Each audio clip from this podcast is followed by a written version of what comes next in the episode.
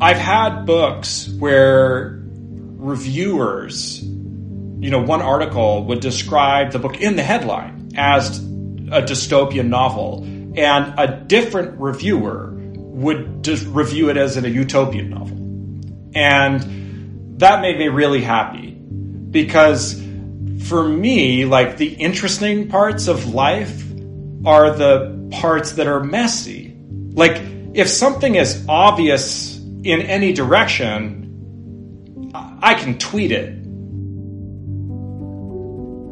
Hello, and welcome to Lit Visions, a podcast about fiction, its future, and other possibilities in literature. My name's Drew, and I'm your host. Today, I speak with someone whom I discovered through my previous guest, James Yu, the co-founder of Sudowrite. So back in May, James tweeted about a new novel called Reaper, which he described as cerebral near-future sci-fi grounded in reality. I was pretty intrigued, so I bought the book and messaged the author, Eliot Peper, who was kind enough to reply and then be present for this podcast. Eliot is based in Oakland, California, and is the author of 10 novels. His works have received amazing reviews from people and organizations like Seth Godin, the New York Times Book Review, and Popular Science. And his latest book, Reaper, has again captured imaginations around the world. The story follows a quantum computer scientist, a virologist, a podcaster, a venture capitalist, and an assassin who all collide and change the course of future history. It's a gripping adventure that weaves a number of complex themes in wonderful tapestry. Themes like ambition, secrecy, transgression, the price of progress, and how technology shapes our lives and world. Now, in our conversation, Eliot shares his inspiration for Reaper, but we mainly discuss other topics such as how speculative fiction can be a tool for social change, the future's relationship with the present, what are the best ways to sell novels, and the role of place in storytelling, looking specifically at his home city, Oakland in California. We also reflect on Eliot's creative influences like William Gibson, and towards the end, we even speculate on the future of fiction. This is a long conversation, but I highly recommend listening to it in full. Eliot has a fascinating perspective on almost everything, and it's such a pleasure to see him think. I hope you enjoy it. Here's Eliot Peper. So, Eliot, what does fiction mean to you? So I've I've always been just in love with stories. So I my parents sent me to this weird uh, elementary school, and um, it was it's called a Waldorf school. So they have this like edu- special educational philosophy that is would take way too long for us to get into on on this during this conversation. However, um, one of the unusual classes that they would always uh, teach, you know, first, second, third graders, is you would have a class called handwork, where you literally learned how to like knit and crochet, like like sewing, like that kind of stuff.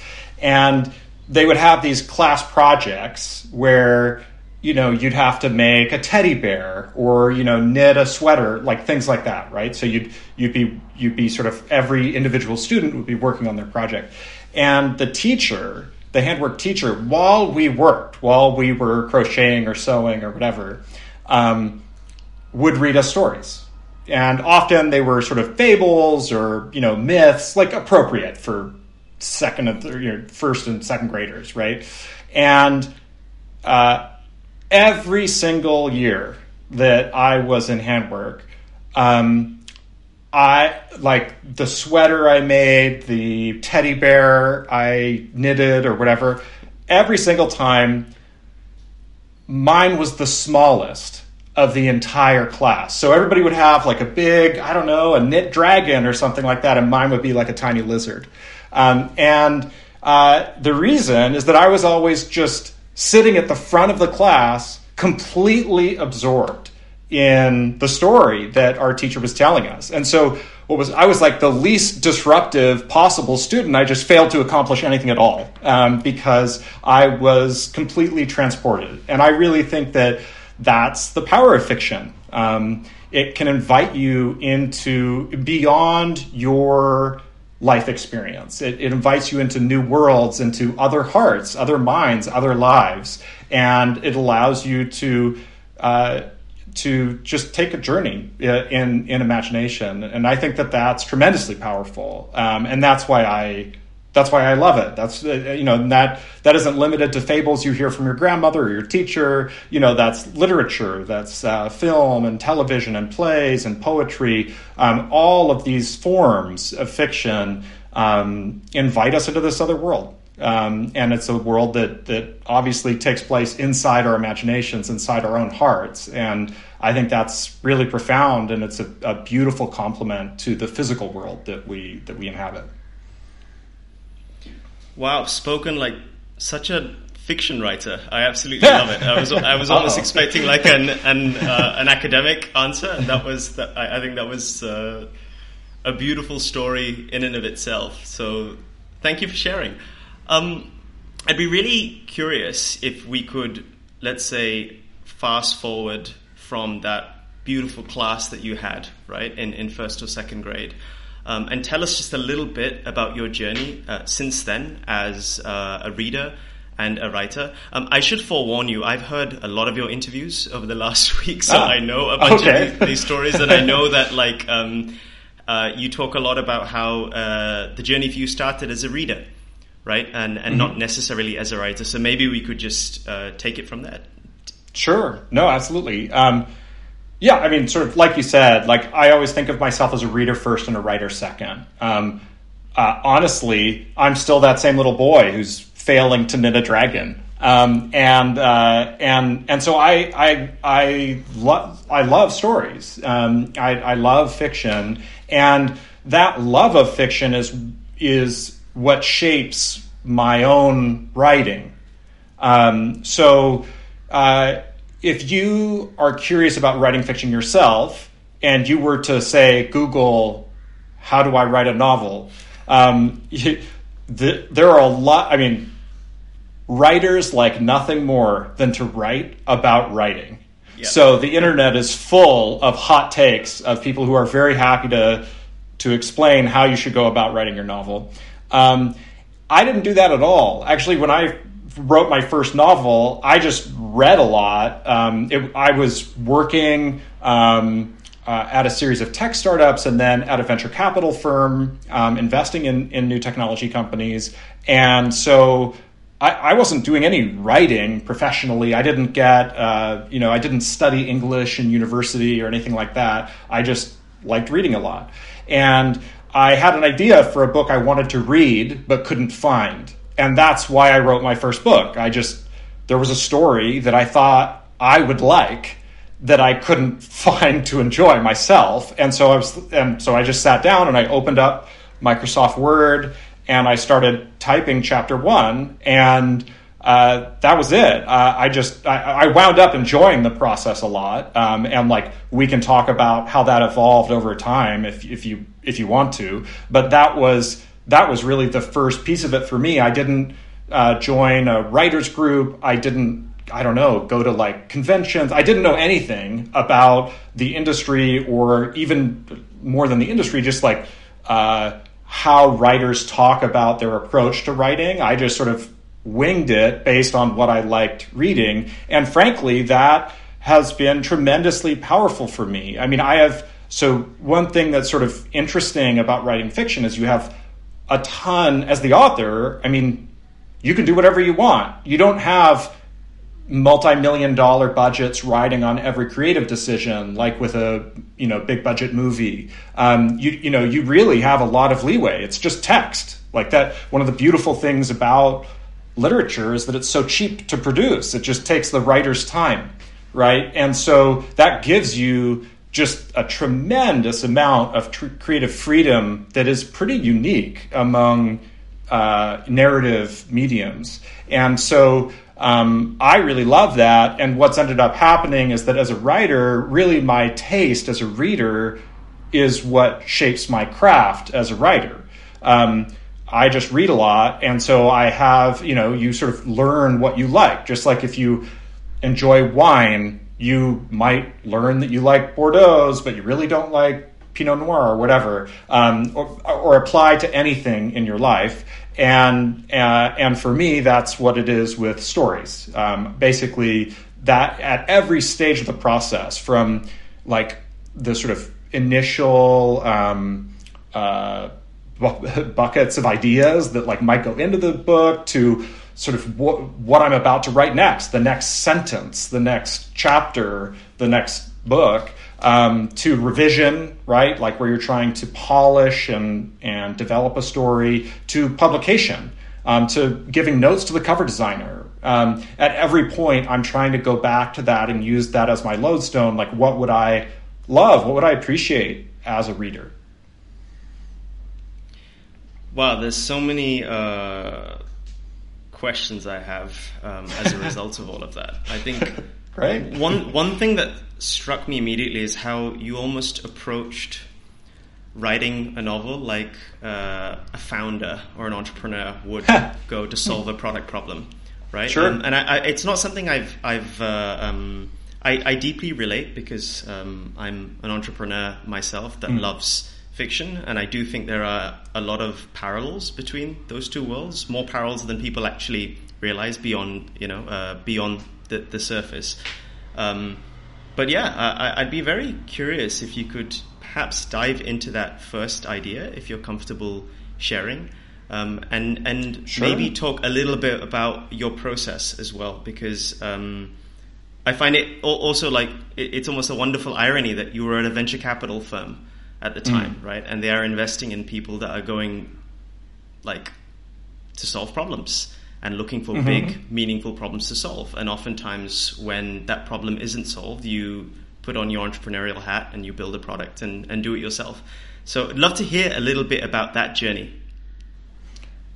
Yeah. Um, so there are a few ways that that connects in. So the, the first was sort of the topic of the first novel. Um, I had worked in a number of different startups, and I had obviously I, I co-founded uh, a small company, and then um, I was an EIR at this VC firm. So I was dropping into different startups and helping the founders get past their next growth milestones. And so basically, I had all, like I had had these a series of experiences in these small teams of really passionate bright, energetic, determined people who were trying to do something really hard for the first time together. And you very quickly find out that I mean there's there's a lot of natural human drama there, right? I mean just imagine you go on a camping trip with your friends and you're trying to organize logistics for the camping trip. Like you already you probably have already experienced a good amount of drama from that. Now imagine that, you know, you and all of your friends' income depends on this camping trip working, right? And that there's a flood, and that, right, like just throw complications in. And so there, I had just experienced a lot of uh, that struggle. Um, and I didn't, like, if you read about uh, startups, there are a lot of business books out there that collate lessons learned or advice. Some of them are memoir where they'll like share stories. You know, often it's like a successful business person then writes writes up their life experience. Um, but most of them are really cleaned up. Um, some of them are very good, but a lot of them uh, didn't feel like they connected with the internal experience of going through that kind of a project with people you're really close to and care about. They might have they might be mapping out the tactical things, the objective external experience of like, here's a way to think about business. If you're in this kind of a situation, like try this or that. Um, and and I don't want to degrade that. That's that can be very valuable. Just like you know, if you if your sink breaks, look it up on YouTube. YouTube is amazing. You will be able to fix your sink yourself, probably, right? Um, so, like, there was a lot of that.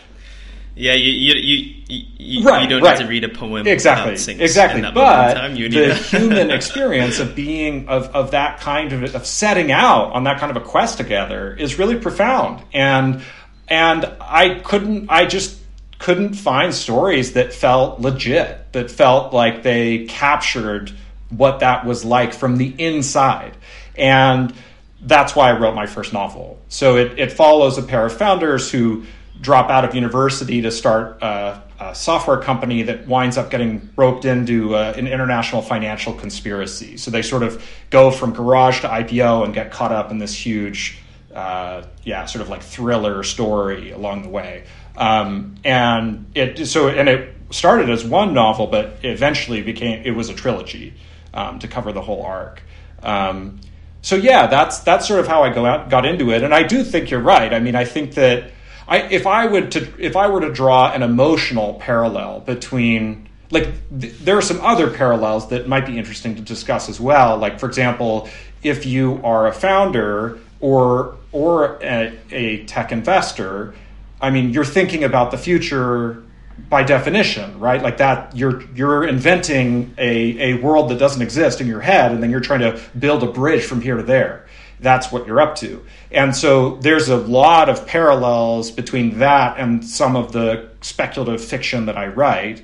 But I think that there's also an internal parallel where something I something I learned um, from having these experiences in startups. Uh, that I don't think is like my natural inclination of my personality, which was why it was so interesting to learn and and felt uncomfortable but exciting is just the idea of a bias to action that uh, that you know if if your sink does break i feel like my natural inclination is to be like well like call the repair guy right? Or or maybe we need to move, right? right? Like, um, and, but like someone who has that sort of like bias to action, it's like, oh wait, like what can I do about this? Like, it doesn't mean I can't call the repair guy. It doesn't mean I can't eventually move if there's a series that serious of a plumbing problem,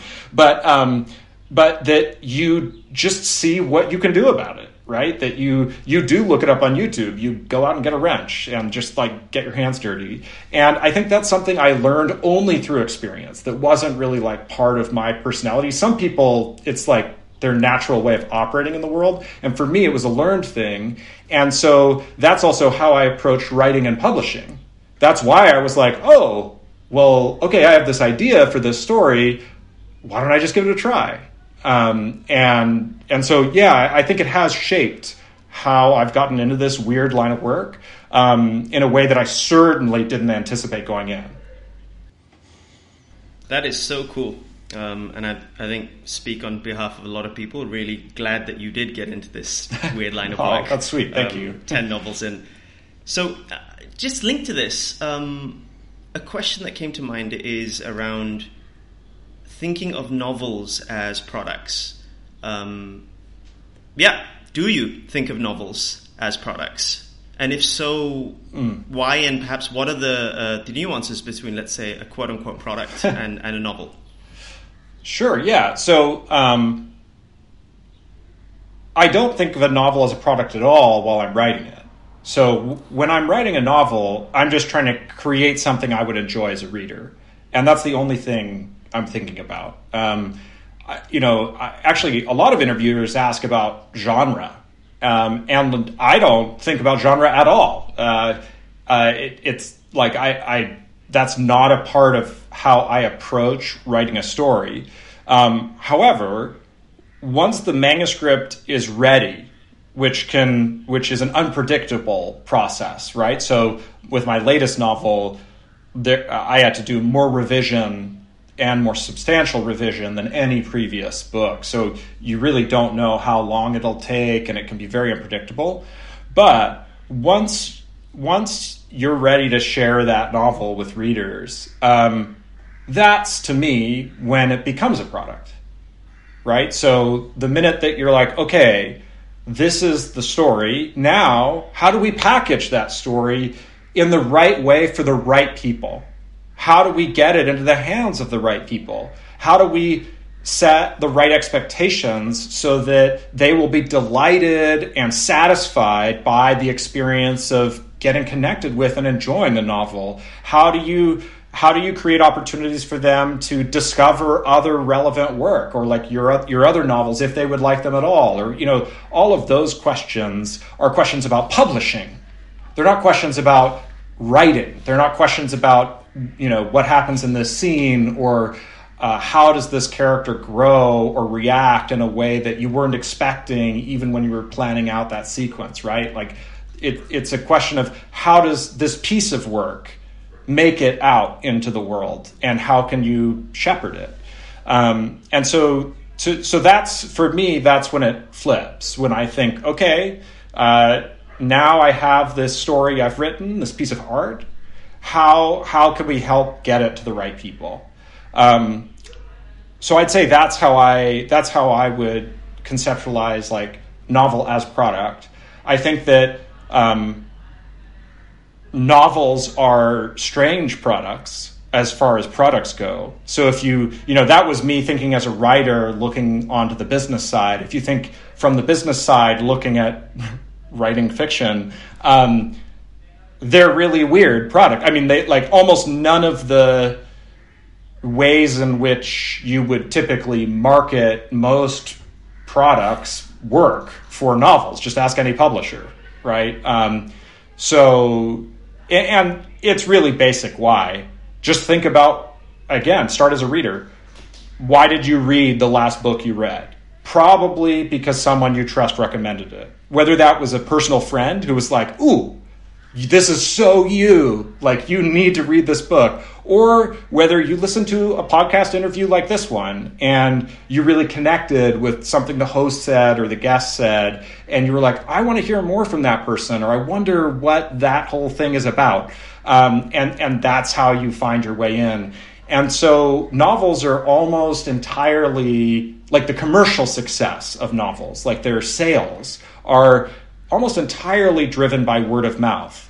And word of mouth, like, is sort of a dark art, right? Like, how do you how do you get people to talk about the thing you made? Like that's a that's a tough one, um, and people have been trying to you know figure out how to do that for millennia, um, and uh, and a lot of the I'd say that the sort of like tried and true or like like current best practice in like the business world for marketing products just doesn't apply um, to fiction. But I do think that there are things that the business world can learn from from marketing fiction because uh, because it's so unusual. It, you have none of the you have so few tools at your disposal, so you really have to do the you know try to do word of mouth right and a lot of other businesses do word of mouth wrong, um, at least in my experience. So, in my experience, when you're releasing a new novel, the thing, basically, the only thing I do when I release a new novel is uh,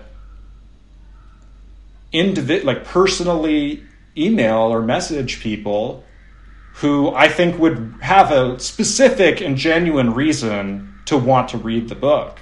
So that might be because they're like a big fan of a previous book of mine, or maybe it's that like we subscribe to each other's newsletters and have a lot of like ongoing threads of discussion and something they are interested in like I riff on in the book. It could be any any reason, right? But that they have a real reason.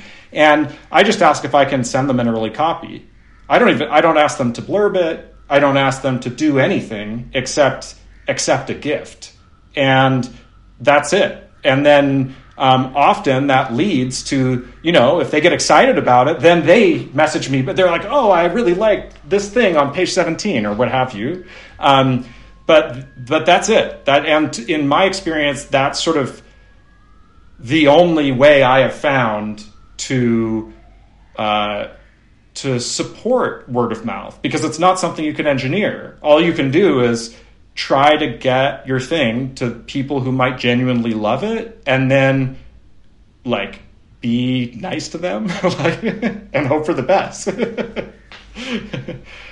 Feels like there's there's such a uh, I don't know the right I don't know if purity is the right word, but there feels a real sort of purity in the process of not just crafting fiction, but even like sharing it with the world. Something that's really, really uh, almost like blissfully unoptimized about the whole thing, um, uh, which doesn't seem to be. Which I know for a fact is not the case in, the product world, where everything yeah. is sort of yeah.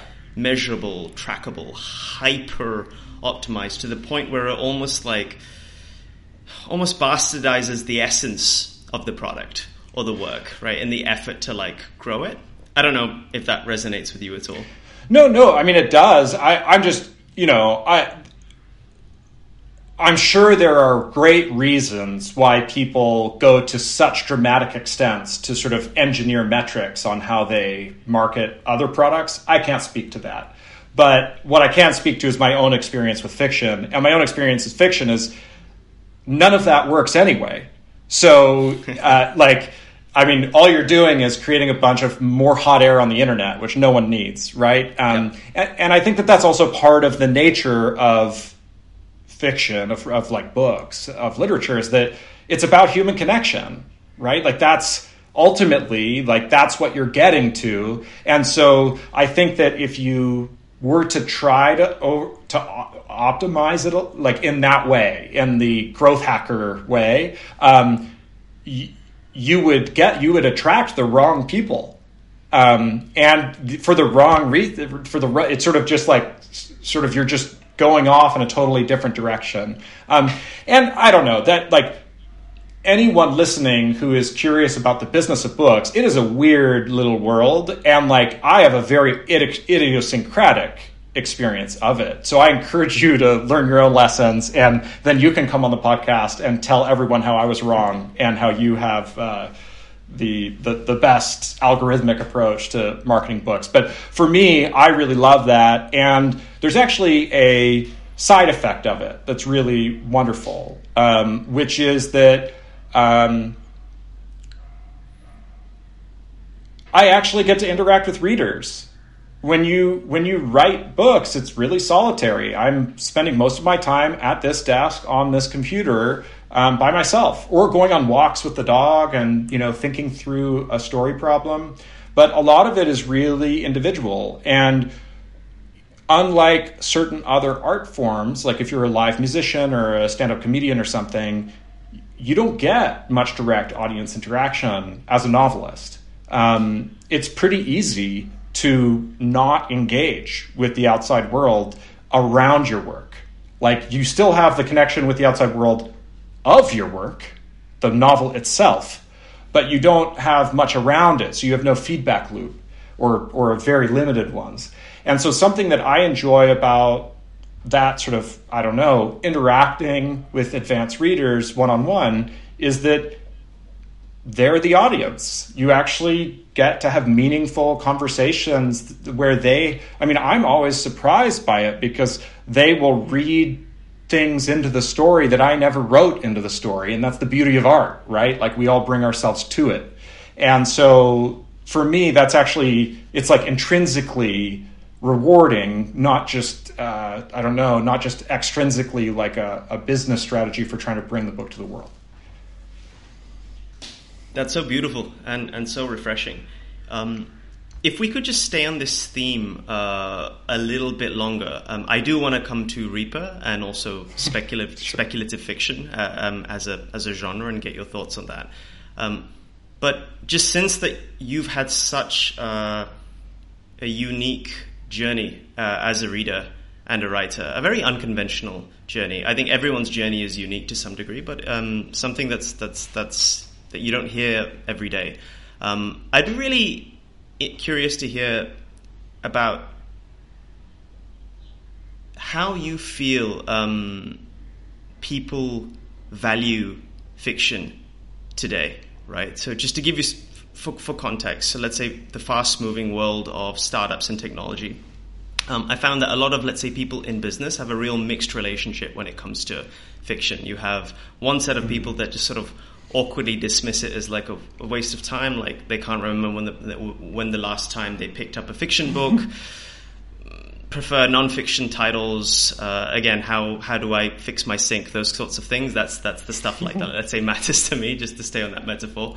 Um, and then you have another. Uh, I, I, found another category of people um, that have a real passion for, let's say, science fiction, especially in the part of the world that you are currently in, in, in, mm. in Silicon Valley, right? Mm-hmm. Um, in, in Oakland. And it seems like we live in a world where return on investment really matters to people, whether it's like capital, time, or emotion. Um, do you feel that people are just not getting a good, let's say, return on investment from fiction? Um, or is there something else, let's say, at play here?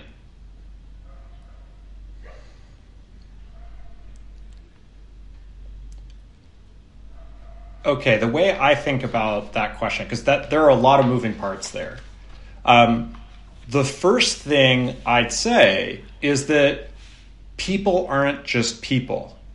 So when I write, I don't write for readers, right? Like I don't write for an amorphous general population of readers. Actually, you know, not that many Americans, which is, you know, I'm, I live in California, not that many Americans even read books, right? Like it's, uh, I, I don't remember. I remember looking at the percentages a few years ago, and I can't remember the breakdown. But you know, it's really like, scary. It's, it's very really yeah. There's yeah. not that many people who read books. Of the people who read books, like almost all of them read like one book a year or maybe two, right? Um, so uh, that's most most people who would even self-identify as saying that they read books. And then and and if they're only reading one book or two books a year most of those books are only the like number one bestsellers of that year right? So there's this enormous power law at work where most people who even say they read only read like a, a, handful of books, mostly the ones that everyone else is reading at that moment.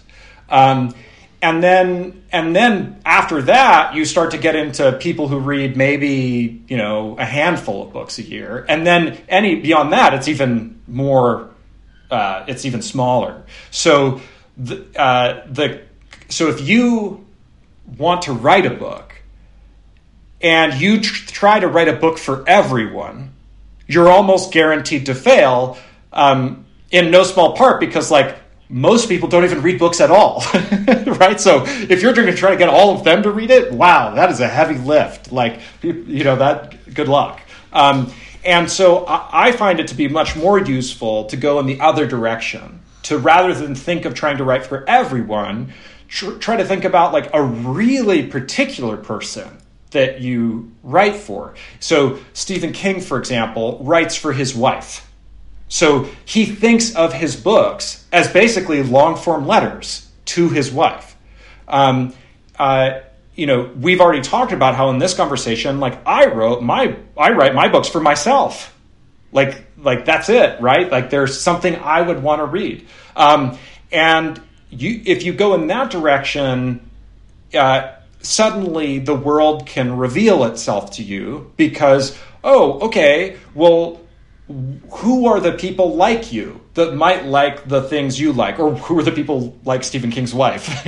Right? Like apparently a lot of people are like her in terms of their tastes because he sold a lot of books. Um, but uh, but yeah so you know i find that that's sort of like a useful heuristic for um, for the creative act of doing it, but I also think it bears on your question in the sense that, like, uh, I don't think everyone should read books. I mean, I think that everyone who chooses not to is really missing out. And um, probably there's a lot there that they would love if only they knew that that there was all this gold, you know, hidden in the library, right? Um, and and I, honestly, uh, I you know I think that uh, how we read books in school has a lot to do with this.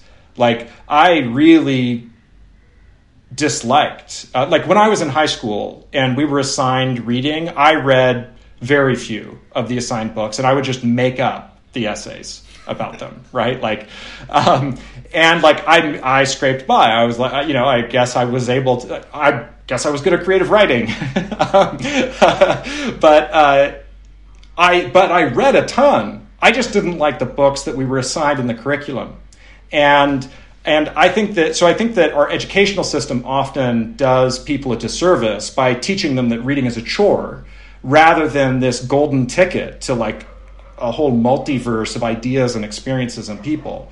So I think that's part of the problem um, for folks who don't f- yet find value in reading. Um, I think that for people who read nonfiction and don't read fiction, I mean, first of all, read whatever the hell you want to read. Um, if you love reading scholarly nonfiction about you know the history of financial markets like go for it. Like if that's your thing like you should read whatever you want. That's exactly what i was just criticizing high school curriculum for. Um, i do think though when i have sometimes chatted with friends who have that perspective that um, that sometimes they get stuck in a rut.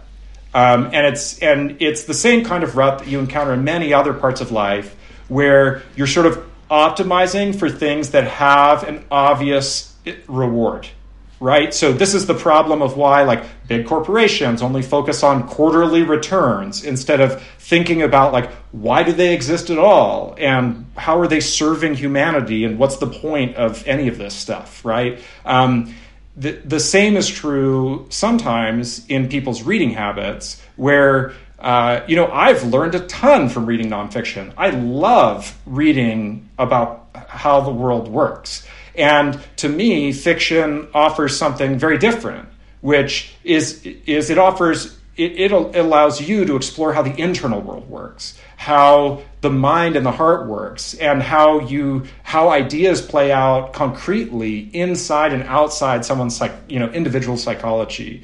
Um, and prose fiction in particular is really powerful because unlike movies where you have to like send a protagonist out on a deck to drink a glass of whiskey by themselves to show that they're brooding um, in prose fiction you're actually in their head right so you actually get this really deep level of sort of cognitive teleportation into another human being that nonfiction rarely offers. I mean, like some memoir can get there, but rarely. Um, and uh, and and I think that's really special. Um, I think that there um, there are a lot of facts in nonfiction, and there's a lot of truth in fiction. Um, and I think that's what sometimes some people miss. And uh, and hopefully they'll discover otherwise if they give it a try. That's such a wonderful articulation, honestly. Um, I feel like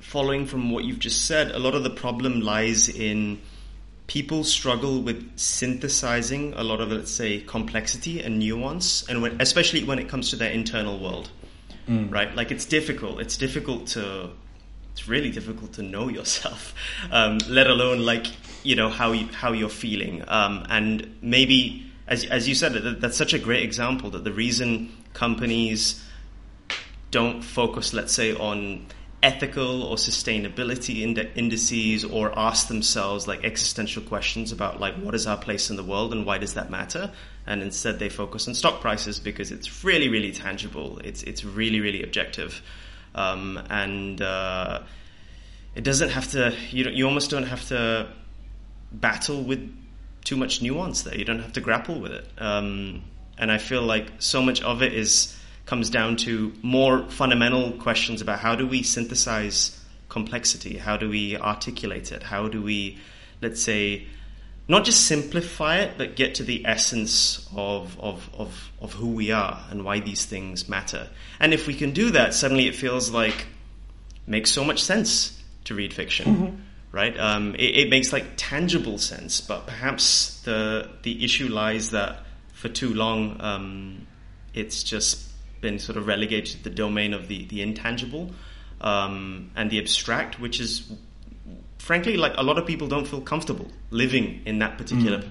particular place. uh, I, am completely with you. I think people should read whatever the hell makes them happy, right? Um, hundred um, percent.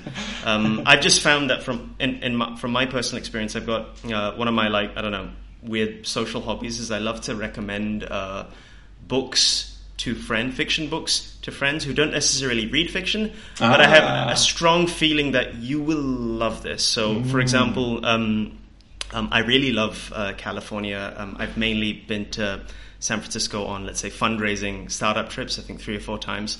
Um, and one of my hobbies is go to independent bookstores and buy mm-hmm. copies of The Golden Gate by Vikram oh, Seth, yeah. uh, mm-hmm. which um, I, I, I, don't, I, don't, know if you're familiar with, but it's a beautiful novel in verse, one of my favorite books.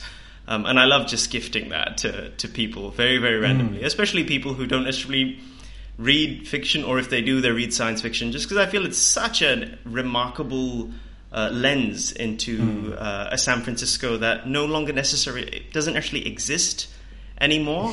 um, but you glimpse it, right? You glimpse mm. the sort of like artistic renegade um, culture and and that that that phase where it wasn't just sort of uh, uh the, the, core association wasn't just technology mm. and venture capitalists. Um, mm-hmm. Something that you talk about in in Reaper as well a little Certainly. bit. Um, in fact, why don't, why don't we just segue um, to uh, Reaper um, and uh, yeah, the book, um, how uh, what it's about. Um, I'm halfway through it right now, really, really enjoying it. Um, I remember when I when I when I got it, all the reviews just said that it's like a um, you've got to read it in one sitting. It's absolutely like mm-hmm. thrilling, and it really is. It is gripping, and I just love how like um, each chapter almost focuses on a different world and a different person, and you almost wonder like, where are you going with this? Right? Like it feels like a.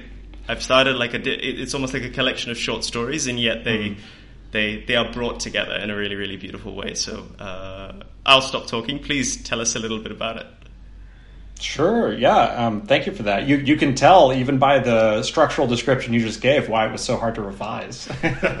um, yeah, I mean, where did Reaper come from? Um,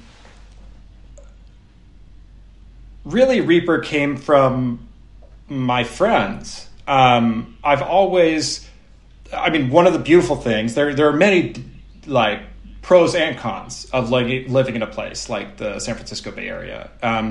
Uh, but one of the really beautiful things is you have a lot of weird uh, driven, smart people working on very diverse projects, right? Whether they're, uh,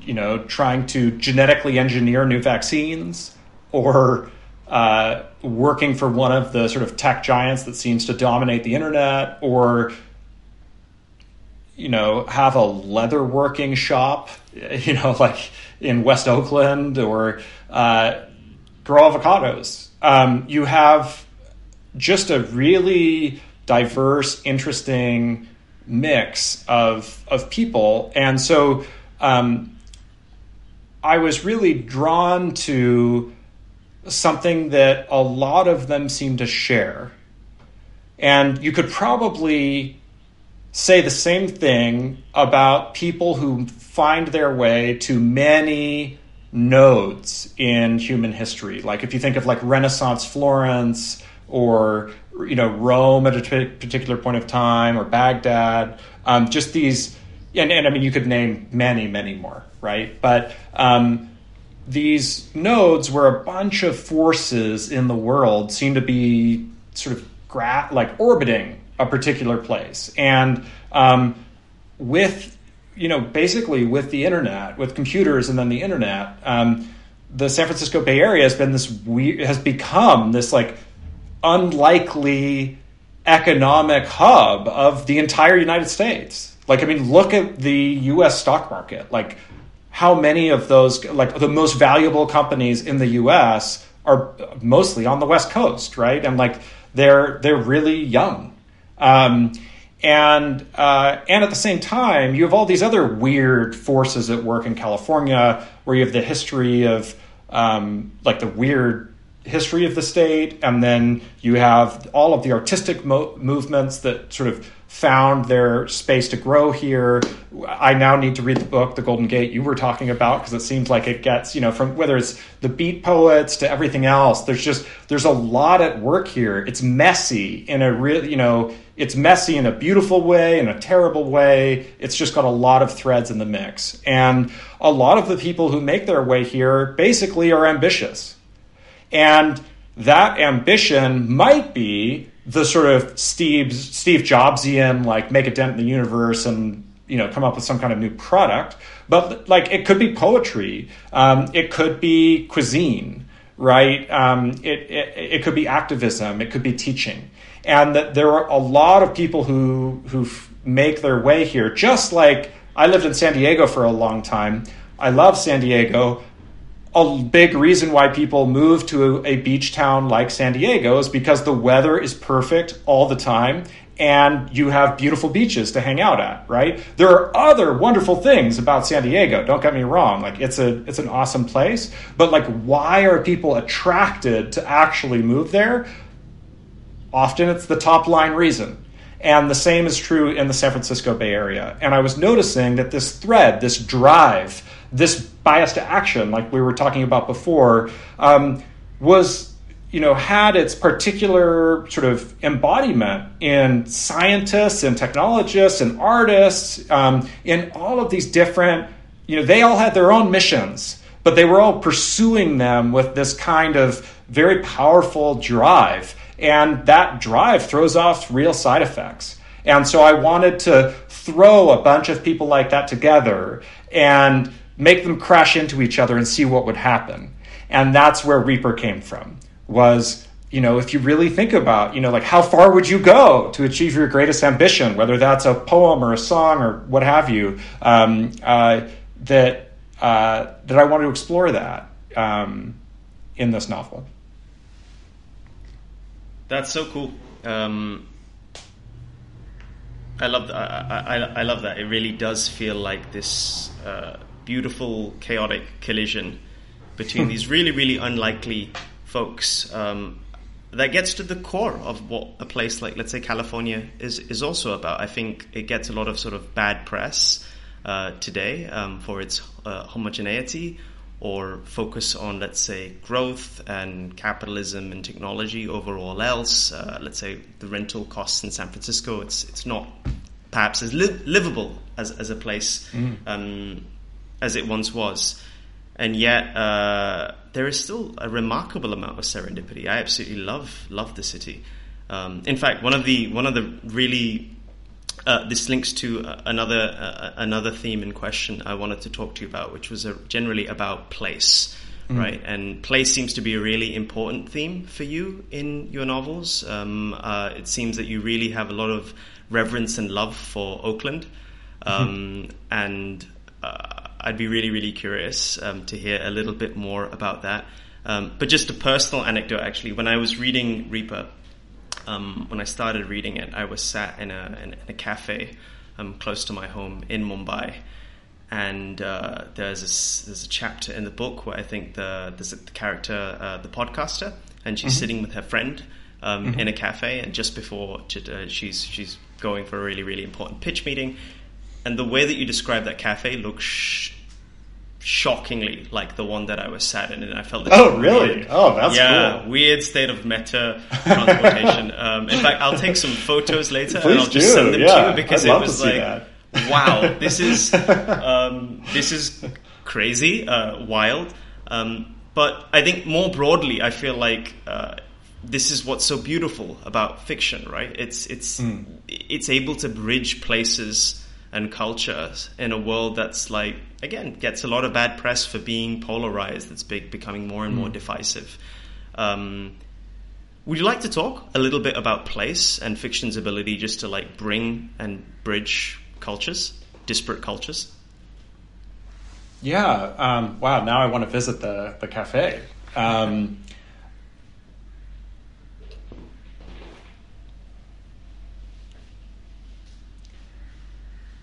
when I was growing up, my uh, my favorite movie was always Star Wars, and um, I still love it. Uh, can't say I love what Disney's done with it, but I really like the original movies. Really uh, made a big impact on me, and I remember seeing. I think it was on Twitter. Someone was talking about sort of their take on what made Star Wars so special, and there were sort of the things you would, you know, and they were they were going very in depth on sort of the the inspirations that George Lucas had with the Seven Samurai and these, you know, all of these allusions that he was making with the film.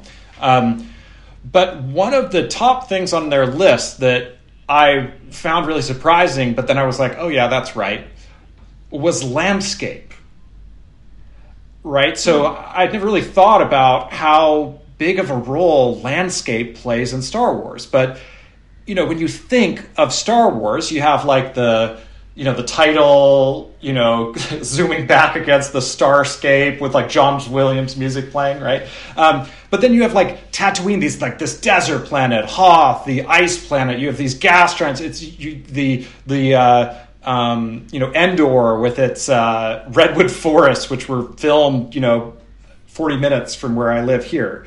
Um, and and that landscape actually plays this this significant role in those films. That there, there's actually like a lot of footage that is just like land, like looking out at a landscape for a while. Like in that you would never find in like a Marvel movie today, right? Like that would it would be strange. Um, and um, and so I, I thought that was really fascinating. And um, I've always loved um, spending time outdoors. Uh, you know, whether that's um, like I love surfing. That's been a big part of my life for a long time, and the fact that it's so dependent, like it's a sport that depends entirely on uh, external factors, on the environment, right? Like, are is it too windy? Is it uh, is, is the tide right or wrong? Is there swell in the water? What direction is the swell coming from? How does it hit that particular section of coast? Like it, it, it's so it's such a contingent human activity. Um, and i've loved hiking right? Um, where you're just you're spending time in landscape. But it's not just true of like nature although nature is a great place to spend time. It's just as true of human environments of cities right? Like my favorite thing to do when i travel to a new country is i just walk around the streets for days like that's all I do. Like I, I don't have a hit list of like sightseeing. I just wander around and see what happens. And that's my favorite thing to do in a in a new country. And so I, I think that um, landscape is uh, like really shapes us. And uh, and you also find in landscape like like anything else we look at. Like when you listen to a song or when you listen to an album and uh, there's a breakup song and you just broke up with your partner, like it feels like it's about you, right? Um, uh, and same with landscape. When you're, you know, when you're, uh, when something is wrong in your life, it's easy to find it in the world around you. Um, and so both, you know, within my own life, I noticed that, and and also in fiction, that's a wonderful window to bring into a character's life by by showing what they notice in the the world around them you're revealing what matters to them who they are what they're going through right? Because of the one detail in a, in 10,000 that they are actually paying attention to.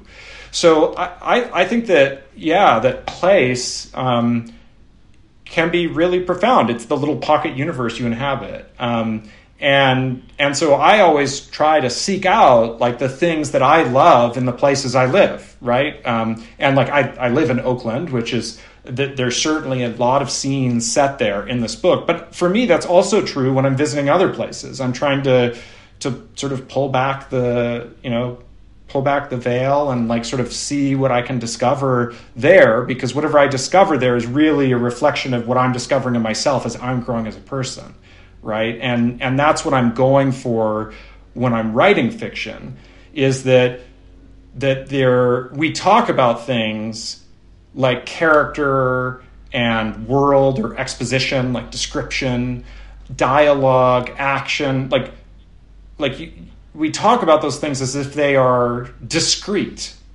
as if they are separate things, but they're not, yeah. right? Like that they're not at all. They're they're all part of the same thing.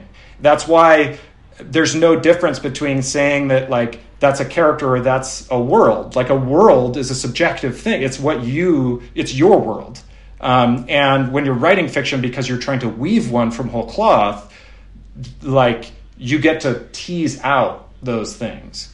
Um, and so that's so when I'm wandering around the world, I try to pay attention. I basically just try to like whatever follow my curiosity. Like if there's like a weird looking leaf in a neighbor, neighbor's yard, I will stop and spend an awkwardly long period of time examining it, right? Um, or uh, but the same is true when you're talking to friends, right? Like life, if you're a novelist, life is your material. Like how do you write better dialogue?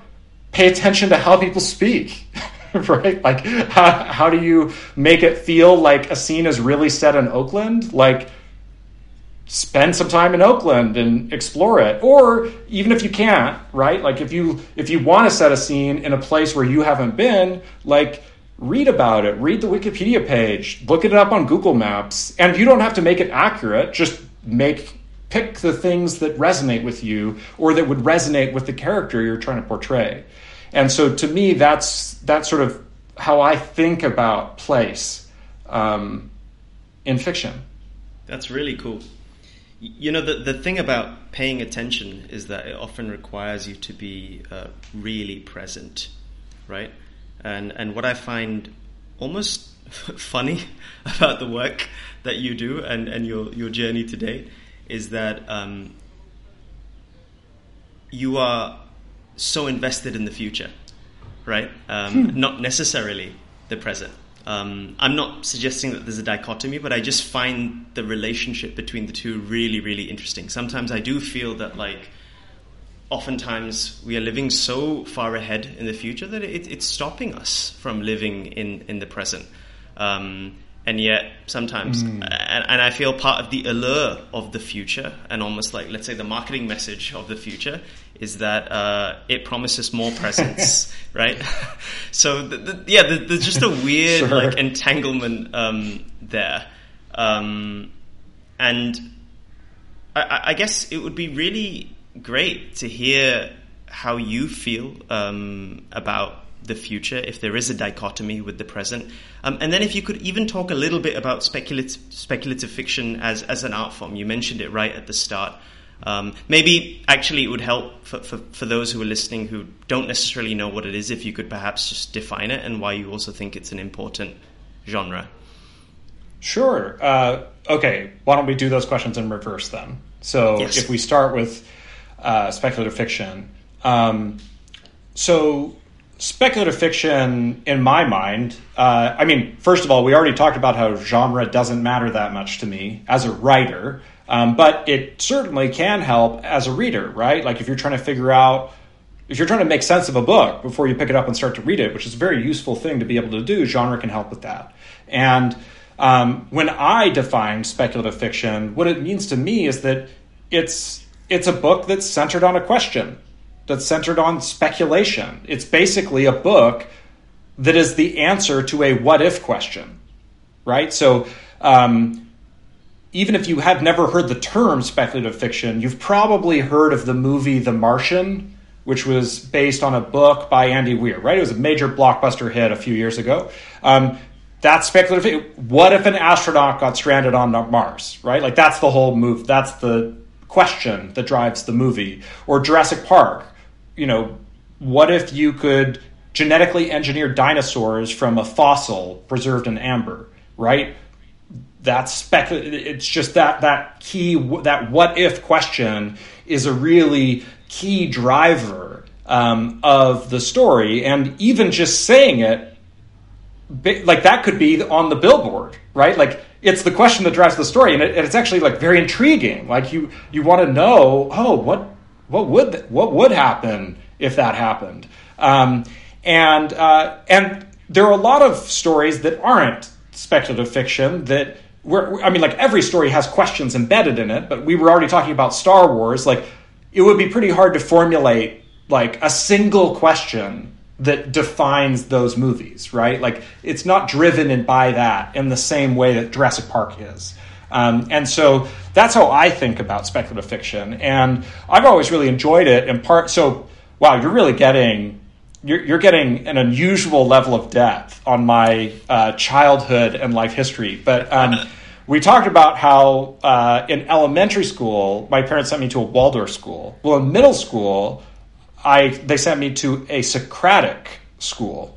And the sort of the Socratic teaching philosophy is you don't tell kids what the answer is. You just ask them questions and put them in groups and they're tr- trying to figure it out. So as an example, in math class, they'd like put up a new kind of problem that as a child you haven't encountered before.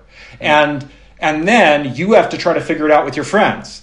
And so everyone's trying you're going down all these like dead ends, right? Like you're trying something, it doesn't work, you try something else, it doesn't work. But like by the end of it, you're basically arriving at the proof, right? Whereas in a lot of other teaching systems, they would show you the proof and be like, this is how this works, this is how you do this equation, right? Um, and that I always that really as a learning as a teaching style that worked really well for me like for my personality. I I really engaged with that, and I think that's part of what like there's something at the core there that I think is powerful in speculative fiction, where you're asking, what if the world was different in this in this particular way, or like what if you were in this kind of a situation, right? And I and I think that um, that can really drive a story in a fun way, just like even asking the question makes you want to read it reading the first chapter should make you want to find out what happens in the second chapter and, and onward.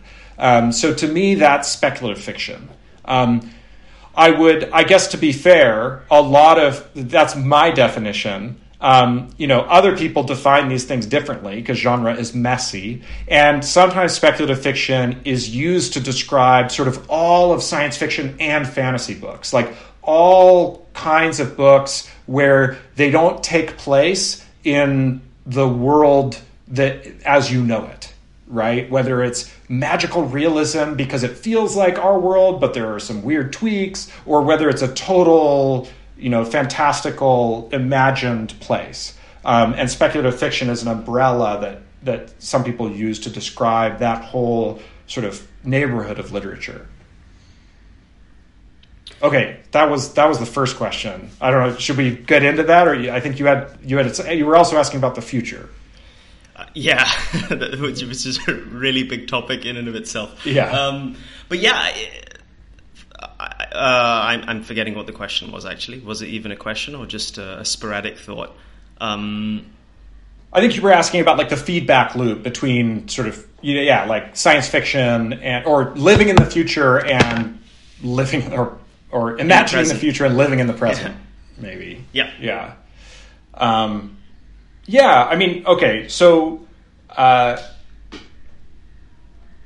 most of my novels take place in the near future, right? Um, and uh, and there is a certain parallel between, ima- I mean, imagining the near future if you're going to tell a story that's set there. Um, and also imagining a near future that you might want to make happen in the physical world. Like if you see a piece of land and you want to build a house on it, like you have to imagine the house before you build it. And the same is true of inventing new things, right? Like if you're going to invent a new if, or discover something new in science or invent some new piece of technology or whatever, um, you have to imagine it first. It's pretty hard to do to do it uh, if you don't imagine it first, even if it doesn't turn out as you imagined it. Um, so I, I, think you're right. I, I, think that there is this funny gap. I mean, by definition, the future never arrives, right? Like we're only you can only live in the present, um, and so it's a fantasy world. Uh, and it's not even just one. It's like everybody has their own visions of the future. Um, and and I really think that it's more about like I just think it's like imagining possible futures is just part of human psychology. Like it's not unique to writing science fiction. It's like that when you're a kid and you're you look at a map for the first time and you can like run your finger across it and be like, oh my god, like I've never heard of this place. Like I wonder what it's like there, right? Um, uh, like that's you're imagining that you're living in that speculative world, that what if scenario that is only taking place in your imagination. Um, and so I think that imagination has a lot to do with the real world because you have to imagine things to actually do them, right? Um, so I think that there's a strong relationship there. I do think that sometimes people overinvest in imagination at the expense of their life experience, right? Like if you and i think that there are certainly you can find examples of, of, this in science fiction but you can just as easily find examples in religion or in many other aspects of life where people become obsessed with ideas to an extent that they forget to live in reality right? Like i love ideas. I also love reality. I like to live with both. Um, but you know you can slip into one or the other. Um, and and i think folks do um, and uh, I think that the the thing that I find sort of the oddest about people's relationship to near future science fiction is that like almost every interview with almost every science fiction author who writes near future science fiction uh, mentions prediction right? Like oh did, did you get this right or or like uh, or like is this what you mean by that right? Or like do you think this is actually going to happen? And i just feel like that that like i understand why people ask it because as a reader i read near future science fiction it's fun to imagine oh wow what if this were real? What, what if we do live in the matrix right? Um, but uh, but uh, to me that's not what makes near future science fiction powerful or compelling. It's that it's that it is just like you can remix a pop song and it has like these weird innovative, innovative elements that are exciting but it also has that chorus that you've heard for years and that you love right? Suddenly like that piece of music just like tur- turns you on. It like you connect with it right? Really uh, like in this deep engaged fast way. And to me that's what you know, speculative fiction that is rooted in the present is powerful for. It's that you can take, you get to cherry pick these ingredients from the present, and then you get to mix them all up in a pot and imagine how they might be totally different. And I think that that's entertaining. It's like fun, just like listening to that pop, remixed pop song is fun. And I actually think it goes further than fun, which isn't to say that fun isn't a good endpoint. If the only endpoint is fun, you've already won, right? Let's, but uh, but like the step farther that I think is interesting is that sometimes people criticize, like sometimes cultural critics will um, s- sort of like assume that if something is future facing science fiction, that it somehow isn't like it doesn't have anything real to say about life. That right? Like that it isn't like serious literature. Now i think this is actually getting more and more rare. Um, you know but it used to be more of a thing. It was sort of like oh that's like genre fiction or whatever. I don't i think that's we're getting past that. But to me what's sort of interesting about like near future science fiction as a genre is that it's the most realistic genre there is like books take years to write. If you wrote a book about the world you currently live in, guaranteed it's wrong when it comes out. It'll it's already it's already outdated, right? So you're already writing about a fantasy world that like no one can actually visit. Um, and if you're assuming that the world isn't going to change, that's not very naturalistic at all, right? Like in fact, the only thing you can say about life is that it is always changing, right? Like uh, you're changing, you're growing, the world is changing, it's changing in unpredictable ways. And so, to me, the most naturalistic way, the, the, the way of writing fiction that feels truest to the present is to mix it up.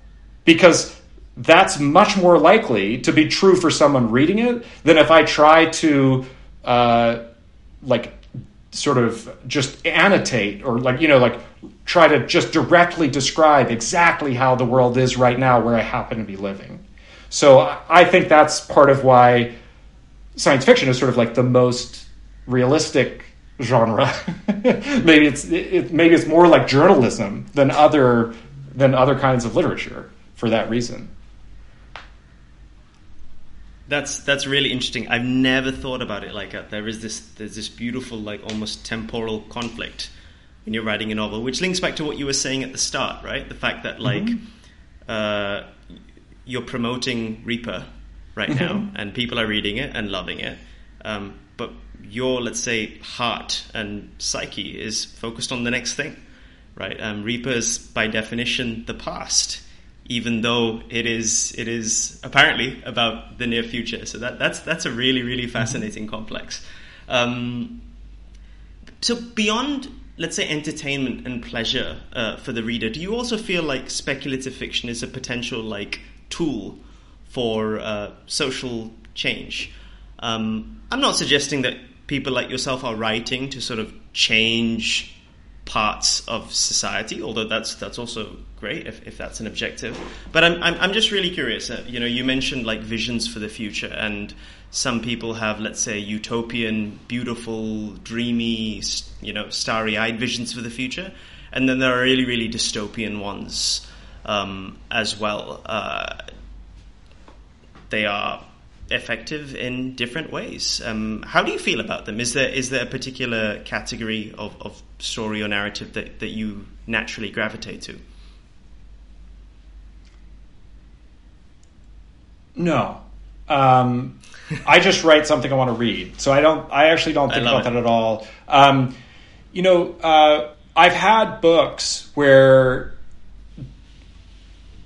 reviewers you know, one article would describe the book in the headline as a dystopian novel, and a different reviewer would just review it as a utopian novel.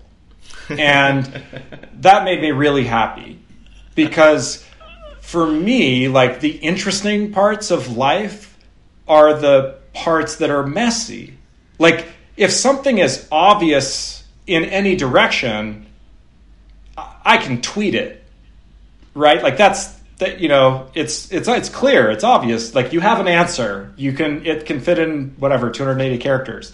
Um, if I'm going to write a novel about it, oh my god! I mean, I'm going to be working on this thing for years. Like it has it has to have meat. It has to be sh- nothing but shades of gray, and you're trying to sort of you know blaze a trail through the wilderness. Like that's what for me excites me about the creative act of writing a novel. So I like I can't uh, or I have never approached a novel with that uh, kind of a goal in mind of trying to say I'm going to create this kind of a future or you know and that there's only one angle to it. To me, almost by definition, that means it isn't doesn't have the richness, the complexity, the messiness of lived experience, which is the only material I have. So um, so that's how I tend to think about it. Um, and I also find that, like, a lot of my favorite books play with that messiness. Like, I just read, and uh, like, I mean, I should have read it years ago um, because it's not like it's a deep cut, but um, uh, The Parable of the Sower, Octavia Butler. And, like, you could not find a more dystopian outer world that this book takes place in. I mean, it is just like a complete apocalyptic society has fallen apart. Everything's in ashes. Everyone is like murdering and raping each other. Like it is really grim um, and bleak. But it's a totally utopian novel. Like the main character in this book, the whole book is about her being basically exposed to every like the worst possible situations you could ever put a human being into. And the whole story is about her like pushing through that because she has a vision for how people can live better together that she is going to make real no matter what happens. And so to me like that's the most utopian novel I've ever read, even though it took place in like the bleakest future I've ever read, right? Um, and so, like, that's what I find interesting about uh, like yeah that sort of just like the, the, about the world about the worlds that you tell stories in. Um, and you asked something at the beginning of that question that i now what, what was it? You'll have to remind me. I'll have to remind myself actually. Um, um, i think i was asking about um, speculative fiction as a tool for oh. social change, right? Yeah, uh, whether um, it's intended or unintended sure. uh, as well. Uh, either way, I think it can be a very powerful tool for social change. Um, uh, I just think that it has nothing to do with the writer. Ah. So, like, it is a an incredibly powerful tool for social change. It's just that it's like that's up to readers. Like the writer has very little to do with it. I think a you know a very obvious example of this is 1984. Like George Orwell wrote 1984 about 1948. Like that's when it was written, and that's what it's about. It's about Britain in 1948. Um, but like I, you know, when we read it today, if you during the uh, in the U.S. during the you know when uh, Edward Snowden released all his his documentation on how the NSA was spying on the entire world, um, that book shot to the top of the bestseller list, right? Like, like George Orwell did not foresee Edward Snowden. Um, what he did is he created an artifact. He created a story, which is, which is its own little pocket universe, and that story contains a really powerful metaphor. And the metaphor, other people hijack we all, as readers, hijacked it and said, look, this gives us a way to talk about state surveillance, right? And to talk about what that means in a world where we now have things like mass media and the internet and like all of this and like the modern nation state, right? Um, and so stories are tools for thought, they're intuition pumps. Um, in that they give you metaphors with which to make sense of the world around you. And the stories, the speculative stories that have these like outsized impacts that really shape how we as a culture, as a collective, as humanity, like think about things, um, just happen because it's the equivalent of a meme, right? I mean, or or I guess it is a meme in the Richard Dawkins in the original sense, right? Of this like, uh, it's a cultural pro- like experience that enough people have shared that it becomes a common reference. And so you can use that metaphor to make sense of other things. Like literally, if you read articles about state surveillance, almost every single one mentions 1984, right? Like it's wild how ubiquitous it is. And you can understand why. If you didn't have that common reference point, you'd have to do a lot of work to establish context for someone who new to the subject, right? That's why metaphors are popular, or not just popular, but useful. They are shortcuts, they're cheat codes for thought. And so that's, I mean, that's why the, you know, uh, the ancient epic poems that have survived till today, in, you know, people hijack those fables and stories at every point in history to make their own points, right? Like, you, if you can look back and see how people have reinterpreted like almost every ancient text um, to just mean what they want it to mean based on the context they're born into. And that's precisely what makes those metaphors socially impactful is that they're easy to hijack right? Um, and i think that uh, you know you you asked about whether speculative fiction can be a sort of a tool for shaping the future, maybe, or if, I don't know if I'm putting words in your mouth. Um, but like, I actually think that, oh, and, but you started by saying like, you know, there's the fun part, there's the entertainment value, and then like, can they also be a tool? And I actually think that like the fun part and the, the, or the entertainment value is precisely what makes them effective, right? Absolutely. Like, people tell stories because they're fun to tell right? So if you hear a good story, you then pass it along to your friend, right? Because like it's fun to tell, it gets a good reaction, and then what do they do? They do the same thing. That happens enough, it's a folk tale. The folk tale goes on for enough generations. Now we're talking about mythology, right? Now it gets referenced in every new thing because everyone's heard that story as a kid. And the idea like that story is a vector for whatever metaphors are embedded in it and those metaphors are the tools for thought that we shape the world with. Amazing. You know i, I find uh, metaphors just just really really uh, super fascinating actually just because it's remarkable how important they are to not even let's say grandiose communication or story storytelling, but just making sense of the everyday. And it's also incredible how like uh, we we forget that so many things are actually just rooted in metaphor, and we take them for reality.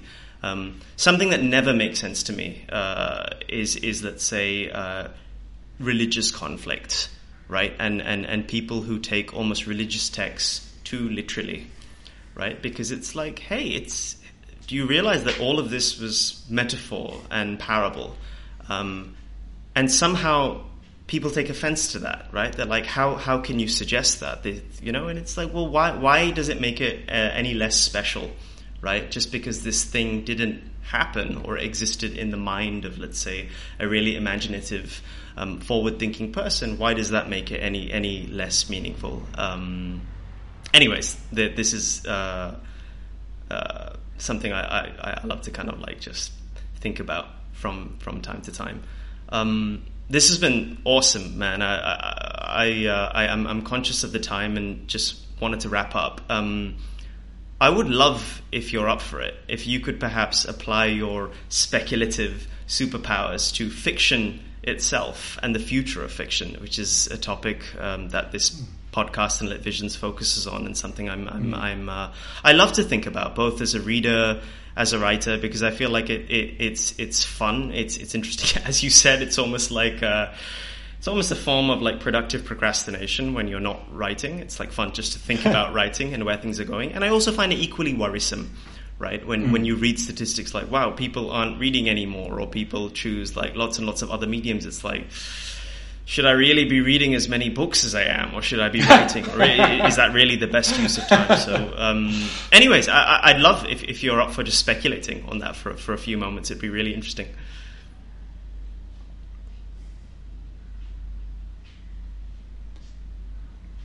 The future of fiction. I mean, so okay. When I hear that question, like what it makes me think about is that is if fiction is you know telling a, an imagined story, making up a, a, story and sharing that with other people, um, like we just have a lot of mediums for that now. So like if I was alive ten thousand years ago, you could do that, and it would probably be like an oral performance in front of a small group, right? I mean that's sort of what fiction was. Um, you might be able to complement that with some cave paintings, right? Um, or or or perform or acting, right? Like like live performance, um, and those remain really powerful mediums, right? Like like stage performances, live performances, stand up comedy, like live storytelling, speeches, like all of those are uh, poetry, right? I mean, like all all of those are remain very uh, impactful um, uh, forms of fiction, um, and we've also invented some new things that allow you to to to to have other forms of fiction, like newfangled things like printed books, right? That are only a few hundred years old, but have certainly changed the world. Um, and that happens to be the form that I spend a lot of time on is novels. But like novels are a very contingent form, just like everything else, just like tweets or TikTok or whatever, uh, Reddit, right? I mean, like, I think you could make a really compelling argument that one of the new forms of fiction that, that humanity is collectively creating are like internet conspiracy theories. Like, you thought Marvel had a deep universe that had so many rabbit holes. Like, oh my God, they're not even coming close, right? Um, so I, I, think that when I think about the future of fiction, uh, like to me, like it just evolves with the new tools we invent to to tell stories with, right? So, um, just in the same way that like uh, broadcast television allowed you to tell co- different kinds of stories, and then cable television because it like uh, allowed you to have more than just a few channels, made it possible to tell different types of stories, and then like the internet, like with YouTube, like the cable companies didn't know what the hell to do with YouTube. People just like started making stuff up, and like that has become its own thing. Um, and so I, I, think that there are uh, like the future of fiction is fractal, right? Like you're, we're going to keep just going out in every direction all the time forever.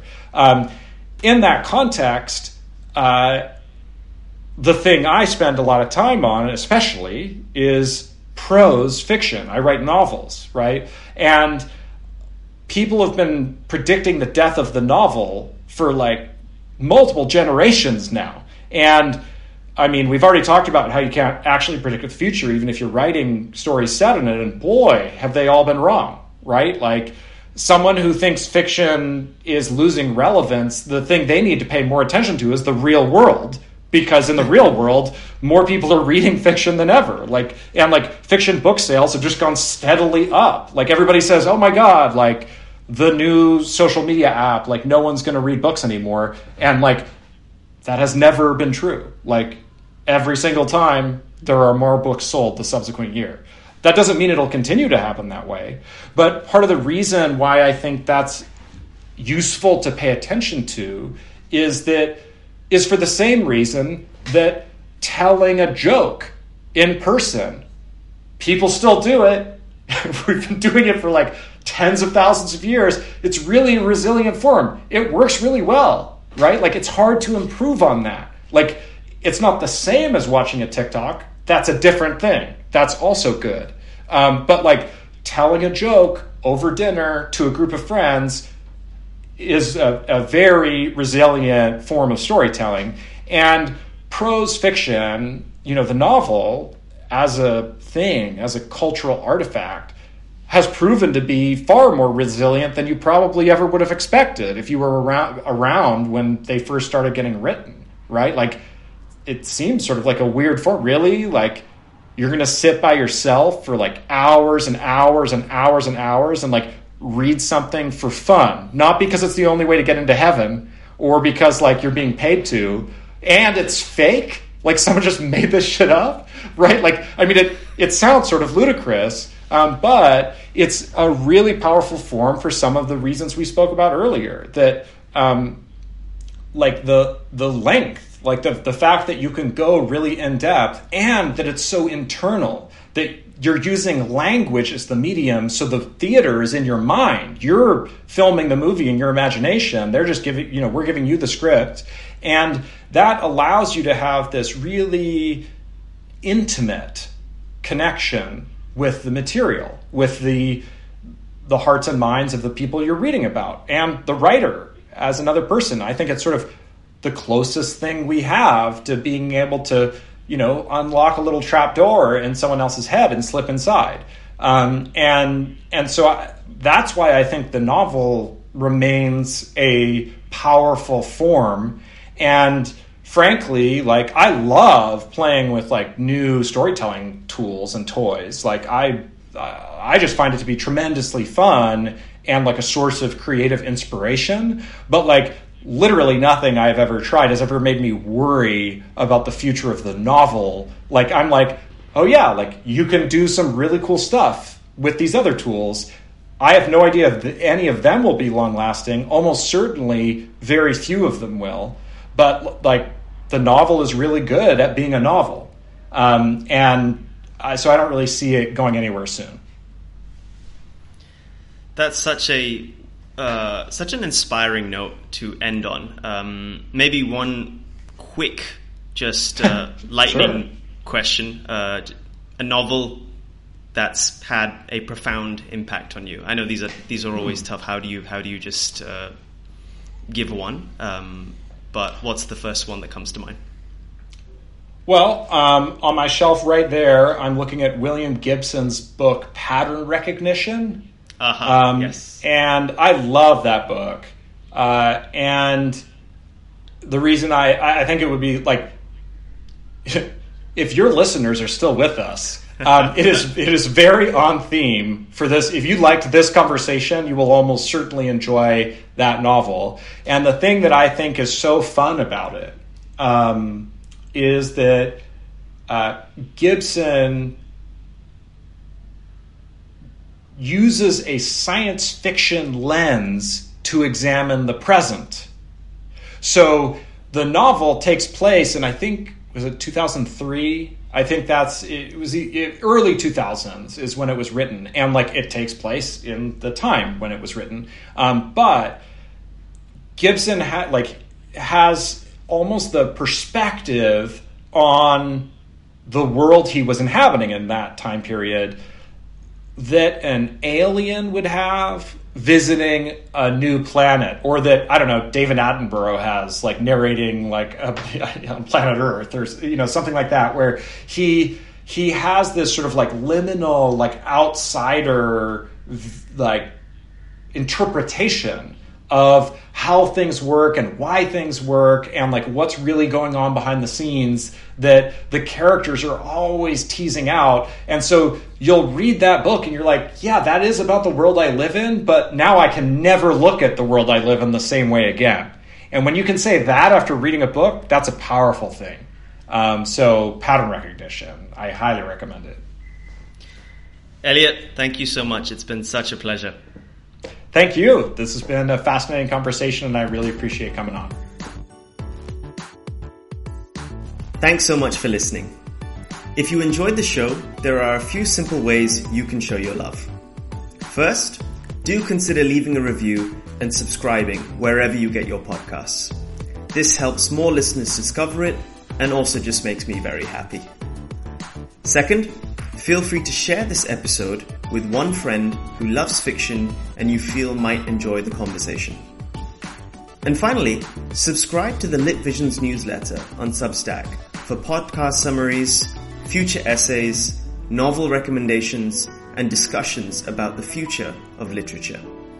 The web address is litvisions.substack.com. Until next time, have a beautiful week filled with fiction and possibilities.